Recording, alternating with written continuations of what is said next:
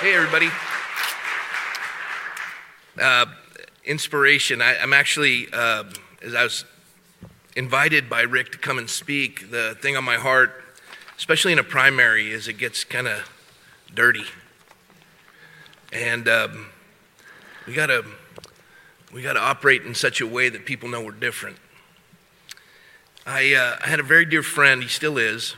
His name was Mark Harris. He was a pastor in North Carolina. I used to come to events where people would be inspired, engaging in the public square, and he was a typical pastor that had avoided politics. And he actually was so moved, he ran for the ninth congressional seat in uh, North Carolina. He lost in the primary by 134 votes.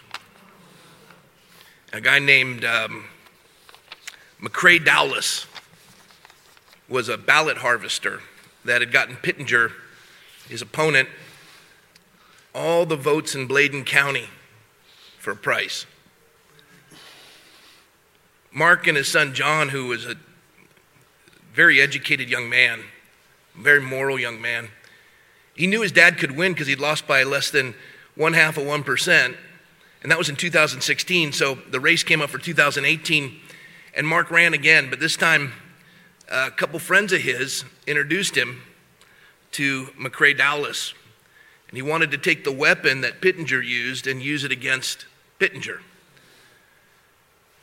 And he hired this man. I, I, remember a quote that I read that his son John had said to him.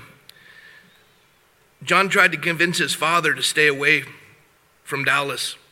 Their conversation stretched on through John's 20 minute drive into downtown Raleigh as he sat in his car in the parking garage and as he walked across the street and sat on a bench outside his office, John told his dad that Dowless was a convicted felon. Stay away from him, Dad. John, in disbelief, flung back one last reply as his father seemed not to respond. He said, Dad, a good test is if you're comfortable with the full process he uses being broadcast on the nightly news. Mark Harris didn't respond in the, in the email.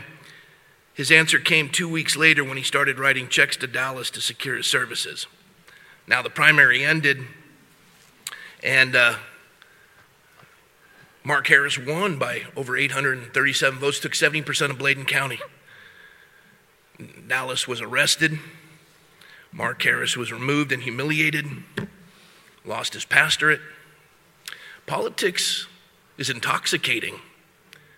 And you find yourself compromising and doing things and saying things that you really shouldn't. And I, I, I exhort you tonight we're different. This state got messed up because the party got lost. The Apostle Paul says to the church at Philippi, Brethren, whatever things are true, that means you don't operate in innuendo and rumor. Everybody got that? Hello? Is this on?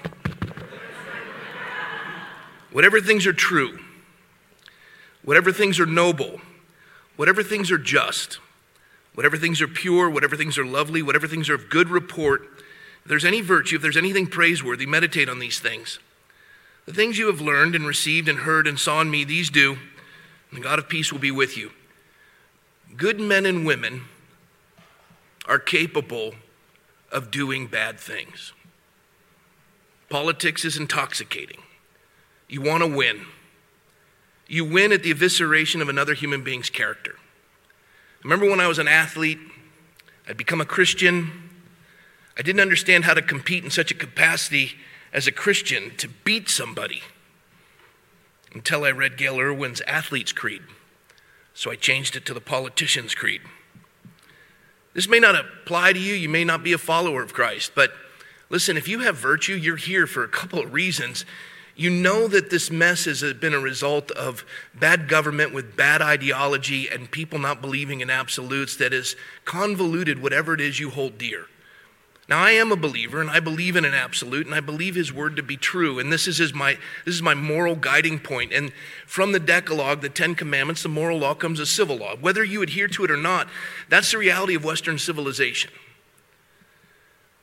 I'm a follower of Jesus Christ and a member of his body above all other political affiliations. In all activities I will seek to build and strengthen and honor the body of Christ. I will seek politics that grows out of fellowship and makes fellowship grow in a healthy community. I will seek to follow kingdom principles in all areas of politics and will esteem others better than myself. I will operate my political activities in such ways that my brothers and sisters will win, regardless of the results of election night. I will run as if Jesus were both my teammate and my opponent. When risk is involved, being first is like being last. When have you been first to take a chance for the benefit of others? The Bible says, the first shall be last and the last shall be first. When you take a risk and you run for office, that's helpful. That's like being last because nobody wants to do it. But when you do it, do it right. Because at the end of a primary, we still shop together in this community. You need to be able to look the person that you were running against in the eye and be able to know that you treated them properly as if you would want to be treated. You said of, the, of them things that are true, not innuendo, not rumor, but truth. You don't operate at the expense of someone else's character. Run on your own. Let this community realize this is a different group of people, and we're here to make this a better place. Politics is intoxicating and can make the best people terrible. My dear friend Mark Harris wishes he had never done what he did. I love the man. I heard for him. I heard for his son John. And that's generations to come. That entire district has been adversely affected by someone who coveted power more than they coveted civility, honesty, and truth. That may not be motivating to you all, but this is a room I know can receive the words I just shared because you're good people. You know this is right. Let's show this community what it's like to run in such a way that our opponent and our teammate are both Jesus. Honor them. When I ran against Jackie Irwin, I never posted a bad picture. And if any of the consultants, whoever they were, wanted to browbeat her and make her look ugly, I said, You treat her like she's my wife. Don't put any ugly pictures of her up there. Run against the record, that's it. And only if it's true. I don't want to hear any speculation because we're honest. And if you can compromise on the little things, you'll compromise on the big things, and you're just going to be part of the swamp. We need a difference. And this room is filled with people who want to make that difference. God bless you all.